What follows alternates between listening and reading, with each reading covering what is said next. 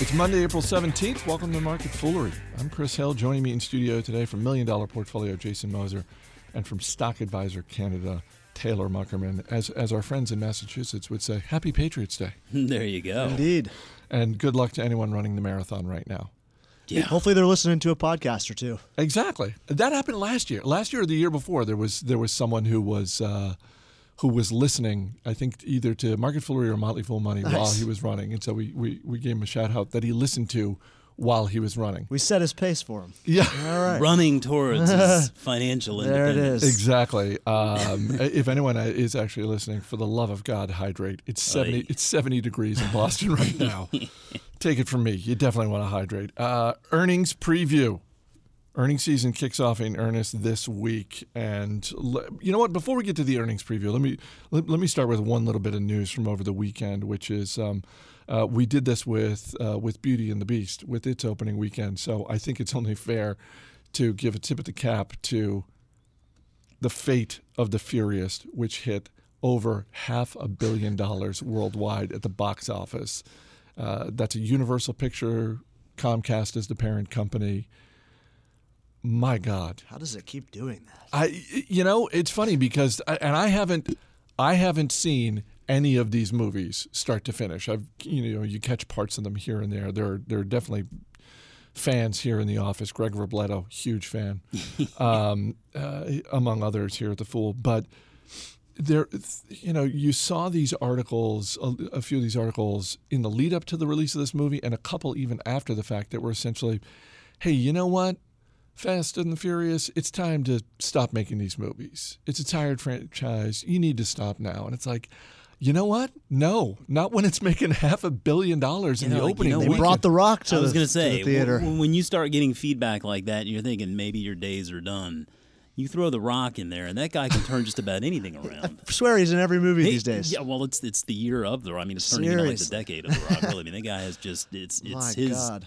day in the sun. I mean, he's he's a wonderful actor. I mean, if you keep up with him like on Twitter, I mean, he really does like he he engages. Yeah, he does, And. I think that's that's what people love to see is that social media today has has allowed this level of engagement that just didn't exist when we were growing up, Chris. Now Taylor, I think, we're probably a little bit older than you still, Yeah.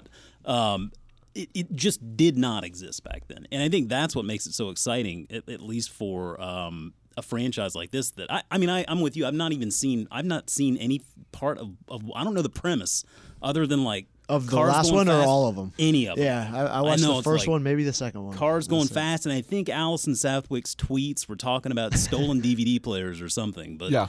I, you know, I mean, I don't. I think, I think it- that I think that was the plot of the very yeah, first the story one. Doesn't matter. I mean, we're one. talking about action. We're talking about something where people can get together and share an experience. And I mean, you've got obviously an arsenal of of acting in that movie. We're just people. I mean, it's it's easy to be a fan of something like that. It's and fun. What is it? Eight, nine, nine movies now? Yeah, They've made just- eight, it's- and think- yeah. half a billion dollars at the box office opening weekend tells me really good chance there's going to be a ninth one. good unbridled fun and uh can't blame anyone for that Not at all, and certainly not the shareholders of Comcast who are like, "Yeah, bring on number nine, bring on number ten. well the crazy thing is i s- it seems like on paper i should be going to those movies and instead i'm at cinderella Beauty and and the Beauty and the Beast, beast i mean you know it's like i'm a little girl i guess but such is the life of a father with daughters right Well, yeah. Although, I mean, given given your love, your strong stated affinity on this podcast for the Smokey and the Bandit movies,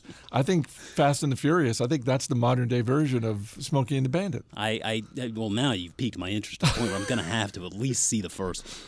All right, let's get to uh, an earnings preview and it's all the public companies are, that are out there. And Taylor, I'll just start with you. What is a company that you're curious to see their results, uh, either for good reasons or for bad? But we'll get to who needs a hit Yeah. in a few minutes. But in terms of, boy, I, I really don't know what's going to happen with their next report. What's a company that you're looking at? So uh, I'm going with the tandem Visa Mastercard because India went ahead and stripped out two thirds of the currency, physical currency, in their circulation uh, about six months ago. So we saw a little bit of uh, impact in the fourth quarter of 2016, but um, digital payments way up in, in India, but card digital like card payments not so much. So i'm interested to see how visa and mastercard are going to address this issue because this market is potentially huge with only about 2% of transactions taking place um, non-cash. And you're looking at uh, the government trying to hit 25 billion non-cash transactions from march of this year to march of next year. And to put that into a little bit perspective americans average about 8.6 billion non-cash transactions per month so India's still way behind, but they're trying to get more point of sale uh, terminals out there to more rural areas to increase the availability for non-cash transactions in India. So and India and Visa Mastercard are currently lobbying the government because the government is coming out with government sponsored ways to pay without cash and a lot of these are bypassing cards they're using qr codes or trying to use fingerprint identification so Visa Mastercard maybe starting to get a little worried about a market that they probably bet a lot of their future on, with over a billion people in India and and the, the dearth of non-cash transactions. So big part of their future plans up to about six months ago, and now they're probably wondering how the heck they're going to really attract this market with now the government getting involved. It is interesting to see because those are two companies, kind of like Home Depot and Lowe's, that tend to track one another in terms mm-hmm. of their results. They're not identical, of course, but they, they do tend to move in the same direction. Yep. And and I, I, I like that you're sort of doubling down because it basically doubles the chances that India is going to come up on on the conference calls. I would hope so because I mean it's only six months removed, and and like I said, you've seen the original bump was to debit and credit cards, but now start starting 2017, non-card payments without cash have really taken the lead, and that's because the government has stepped in and, and provided different options for Indians to use um, outside of your traditional debit or credit card. Jason, what about you? Um, so I, I think I'll go ahead and say w- with honorable mention here, I'm going to be very interested to see what Snap you know looks like when when they release uh, their, their Snap earnings. is the honorable mention. Yeah, that's the honorable mention. I mean, I, I don't. I'm not expecting big things. I think probably. Um, you know, it's hard to sort of believe that these guys can paint any kind of a growth story of a Facebook esque proportion in the market would have you believe that today. I, I, I just can't help but wonder if maybe they're going to have to kind of figure out a way to wrap a bow around maybe some questionable growth prospects there. So that that'll be just interesting to see their first call, how they sort of present themselves, what kind of metrics they use and whatnot. But for the also one, tied to India, though, I guess the uh, the CEO of Snap uh, called it, the whole country of India poor, and he's taking some heat. Yeah, I mean, you know, I feel like he's he's probably made life a little bit more difficult on himself than he than he really needed to. He just he doesn't seem to quite have that level of maturity. Maybe that that's the thing I'm interested to see with Snap's yeah. call. It's it's it's less the results. It's what is the demeanor of Evan Spiegel, the CEO. Does he have someone on the call with? Does he have a, a Sheryl Sandberg of his yeah. own to really help with the call, or you know, or is he just going to fly Shoot solo from the, the hip? Well, yeah, and I don't think he does now. And I mean, I think it's not to say that. I mean, Mark Zuckerberg certainly didn't have it nailed down from the very beginning either. As I mean, we've watched him. No, he didn't, but he had a team in place. He did, he did, and I think that's going to be important for Snap, um, especially as they pivot away from sort of this uh, just you know, sole identity as Snapchat and trying to become a camera company and whatever else they want to do. Um, it's just going to be an interesting sort of to play out. And the, the market obviously has uh, some some pretty lofty aspirations uh, with the stock today. But I think uh, you know we're about a year and a half, a little bit more than a year and a half into when Chipotle's food crisis, the health the health crisis came out. You know, I mean, people uh, got sick with there were E. coli concerns. Never really pinpointed exactly what happened, and I think that was part of the problem was that uh, Chipotle's supply chain was so local and and not quite uh, as transparent perhaps as, as it should be and and so now we're you know about a year and a half later they are recovering nicely. It's been a very good year for the company. And and particularly the last few weeks the stock has really um, taken off. There have been some rumors out there that perhaps same store sales are rebounding. Um, I, I think it's very tough not to rebound when you've when you've been when you've seen the abyss like they have. Yeah, uh, you, you really at some point you have to be able to clear that hurdle. But I think it's also interesting to note from the perspective that they now they have their their menu is completely GMO free. I, I, think artificial ingredient free or whatever. You know, Steve Ells, the the founder and CEO, continues to get out there and tout this. They're the cleanest food company out there. And I think that's great. I think to a point, though, you have to be very careful with this because that could turn out to be uh, uh, ultimately something that cuts them again. I mean, if, if, if they if they start serving up moldy tortillas because they don't have preservatives, right. I mean, that's going to be just as bad, if not worse, because it's going to be yet another um, health scare that they may not be able to recover from. So it's it's been a very good year thus far. It seems like they're recovering. It seems like they're they're doing the right things to gin up traffic. Uh, I, I think they, they still have a very good product. The food is good. I think they still have, generally speaking, a pretty loyal customer base. I don't think we're going to see the same Chipotle that we were used to two years ago. I don't think we see a, company trading at those lofty multiples anymore.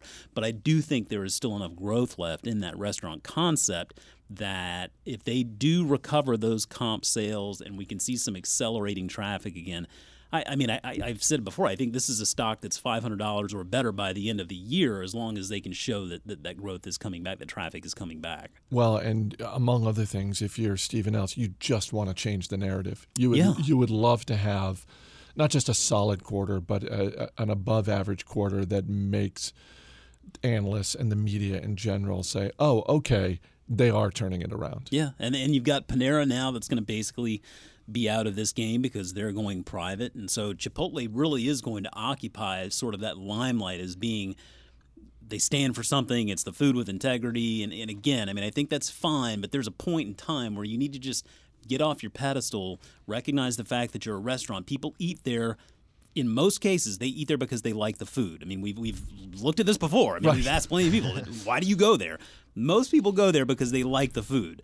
Uh, so so keep on serving up food that a people like and b doesn't make them sick. And I, I like your chances. Who needs a hit, Taylor?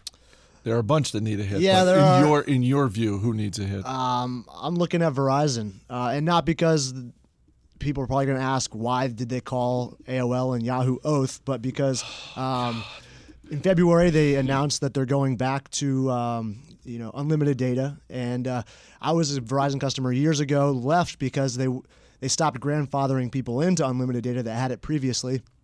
Um, I jumped to T-Mobile, loved it. I'm with Google Fi now, love it. Uh, so there's other options out there, and then you see AT&T jump on the unlimited data bandwagon shortly after. Um, you look at T-Mobile uh, over the last year, shares up uh, 64%. Verizon's down 5% over the last year.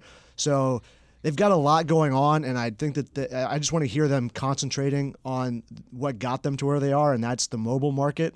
Uh, T-Mobile added a million customers in the fourth quarter versus 200,000 for Verizon. So I want to see what they're doing this quarter and and how they're going to handle the, uh, the, the increased data demand now that people can use unlimited data. Uh, they obviously have one of the largest networks and infrastructure, but they have to pay for that somehow. And if people are using more data without the increased cost, I want I want to see what analysts and, and, CEOs have to say there. All of these companies are spending so much money on television advertising. Oh my god! And maybe it's just the television that I'm watching, but I I can't go, uh, you know, a, one or two commercial breaks unless I'm seeing Sprint, Verizon, AT&T, T-Mobile. And they're ever unimaginative. You see Sprint taking T-Mobile or Verizon's old spokesman, "Can right. you hear me now, guy?" Yeah. And being their spokesperson, uh, just wearing a different color T-shirt. Yeah. So I mean, and they both drop the mics now. It's it's it's silly. And I just don't know how loyal customers are to any of those. I mean, I think mm-hmm. generally speaking, like you have what you have, and you got it for whatever reason. You know, when you when you bought your phone or however that worked out. But I mean, at some point, it's kind of like a bank account in mm-hmm. that you become. It's a little bit too much work. I mean, you just don't want to go through having to deal with switching stuff over. I mean, it's really a nightmare dealing with any of those people on any level because it's just they're so big. I mean, the service just suffers. Yeah, customer service. I mean, um, what about you, JMO? Uh, so I, yeah, I'm looking there a lot. I mean, any retailer not named Amazon, I think needs a hit, right? I mean, I think uh, when you when you look at the the numbers today, I think it, at least this was by the end of by the beginning of April.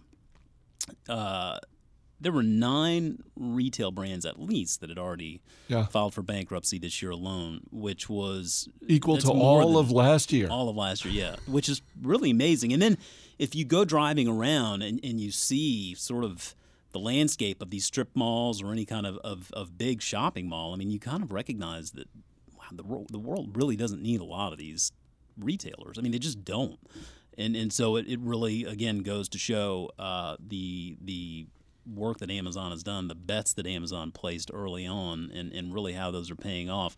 And, and I think uh, the one retailer that we continue to follow that is really pretty about as close to Amazon proof as, as I can imagine is Home Depot. They don't need a hit because I think they keep on knocking it out of the park. Yeah, they're more than a, just a single out of that Right, it's a retailer quarter. and a wholesaler all rolled into mm-hmm. one. I mean, I think professional contractors make up about three percent of their actual customer base, but represent about forty percent of overall revenue. And, and so, I mean, that's to say you go to Home Depot on a weekend and, and get something, well, that's fine. But if you're hiring some contractor to come do some stuff at your house, well, they're likely getting their stuff from Home Depot as well. Um, so this kind of all leads me back to housing, which I've of course had a lot to do with the housing market here this past quarter, Chris. And uh, America thanks you. yes, yes, and uh, I think uh, I look at Zillow and I still can't figure out what their ultimate plan is. But I feel like they need to step up and and turn that business into something more than just a real estate advertising business because that at its core is what it is today. And there's more of those out there nowadays. Well, online, there yeah. there are, and and I think it's okay. You can exist just fine that way, but your growth is going to be very capped because the real money is is in the transaction, is in the process, is in all of the little the little uh, you know points from A to B to C and, and, connecting that transaction and getting it all completed. So I, I'd like to see at some point maybe Zillow taking that business a little bit deeper and becoming more than just sort of a real estate uh, advertising platform. And on the flip side of that, Ellie Mae, another business we follow, we own it in MDP. I own it personally. I mean, it's been just a phenomenal performer. It's the mortgage software side. Ellie Mae has been on a tear recently, and the big question there is with interest rates going up slowly, but but they're still going up, and and with the fact that maybe the housing market has kind of hit this point where I, don't know how I don't know how much how much uh, volume we can expect at least on the purchase side compared to the the refinancing that, that Ellie Mae has witnessed over the past seven, eight, ten years. Are they going to be able to make up for that lost refinancing volume? I don't know. The stock price today is is indicating that maybe the market thinks it will. Um, or maybe that's just accounting for the fact that it's a very quality business with an awesome competitive position. Either way, uh, those are those are two companies that I'll be watching this quarter. Any thoughts on Under Armour? Because that's the one that I look at and think, yeah, Holy I'd love to see a hit from yeah. them. Holy cow, do they need a hit? And yeah. I, I, thought about that, and, and the reason why I say they don't need a hit is because I think they pretty much got everything out of the way these past couple of quarters. And I don't expect a hit from them immediately. I, I think we know um, it's going to take a few quarters for them to really sort of reset expectations and paint, I think, a, a, a realistic picture of what we should expect from this company in the coming years. And and so I don't think that they are in need of a hit. What I think they're in need of is is I mean I feel like they've thrown everything plus the kitchen sink at us and, and we just don't need them to throw another kitchen sink. right? I mean if they go in there and they say, "Hey, you know what? All of these all of these investments in digital technology, we're just writing that whole thing off. $750 million wasted. That would be a big problem. That's Map My Fitness and all those. Right. Yeah. I don't expect that to happen. If that did happen, I think that would be uh, a crisis of epic proportions for yeah. that business. Um, but I think they've gotten most of the problem, most of the problem out in front of investors to where we shouldn't really expect any kind of surprise on that front. I think it's just going to be a, a, bit of a road to get back to, to sort of uh, the, the the performer that, that we've come to know and love. It was over a year ago. It was March of 2016 that Sports Authority announced that they were shutting down. Yeah. And I, was it this quarter last year or the fall the the summer quarter where Under Armour came out? I, I want to say it was the summer quarter where Under Armour came out and said, "Oh, actually." the Under Armour, the the Sports Authority thing was worse than we originally thought it was. to us. Yeah, I can't remember. I, exactly I remember it quarter, hit them in the in this quarter, this upcoming quarter yeah. that they're going to report in a few weeks. Yeah, I'm not sure about the timing, and I mean to that point, they've just recently started this new deal with Kohl's to where they're going to have more Under Armour gear selling to, through more retail channels like that, and that's good. But then also Kohl's is one of those physical retailers that yeah. we sort of I put I lump that in that group of like, does the world really need a Kohl's? I mean, I don't know, maybe, but I mean, I, I think that Nike and Under Armour continue to invest a lot of money in their direct to consumer businesses, and I think that's good. Um, I think uh, Under Armour app, which uh, you can use to, to, to, order directly from Under Armour, it's pretty sharp. I just used it actually the other day to get a pair of golf shorts for the upcoming. Okay. Member guest, Chris, just uh, just about a month away now. I'm getting kind of excited, but yeah, I think uh, I think when you when you look at retail in general, the, the businesses that are still investing in those direct to consumer operations are, are are doing the right thing by doing that, and I think that Under Armour will continue uh, to to do that for the foreseeable future. Before we wrap up, got to say thanks to Tatiana Kildasheva, who sent us a little package with the note that says, "Dear fools, tropical greetings from the city of the future, Singapore. We don't grow much here, but there is a gift for you from Bali, local coffee." Thank you so much for all the valuable advice and education. I've been listening to Motley Fool podcast since 2010. I'm listener number eight. And she included a postcard uh, with one of her photographs. She's a photographer.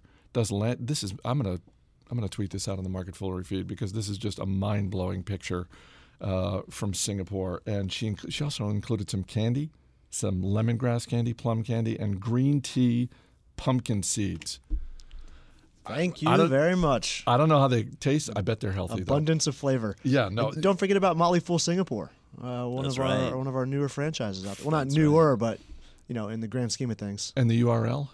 Uh, putting you on the spot. Yeah, I don't know. So I just I know fool. I just know fool.ca. Well, if, you, if you go to fool.com, I just know and then the menu over on the left, you can link to any of our international yeah. sites: Singapore, Maybe Australia, SE or SG. Fool.sg. Yeah, I think. Yeah, I'm just checking right now. Uh, yeah, fool.sg. There you go. So thank you, Tatiana. Yes. For listening and for the uh, for the photography and the uh, and the snacks, which we'll be breaking into mm-hmm. as soon as we mm-hmm. wrap up. So, Most definitely. Jason Moser, Taylor Muckerman, thanks for being here, guys. Thank you. As always, people on the program may have interest in the stocks they talk about, and the Motley Fool may have formal recommendations for or against.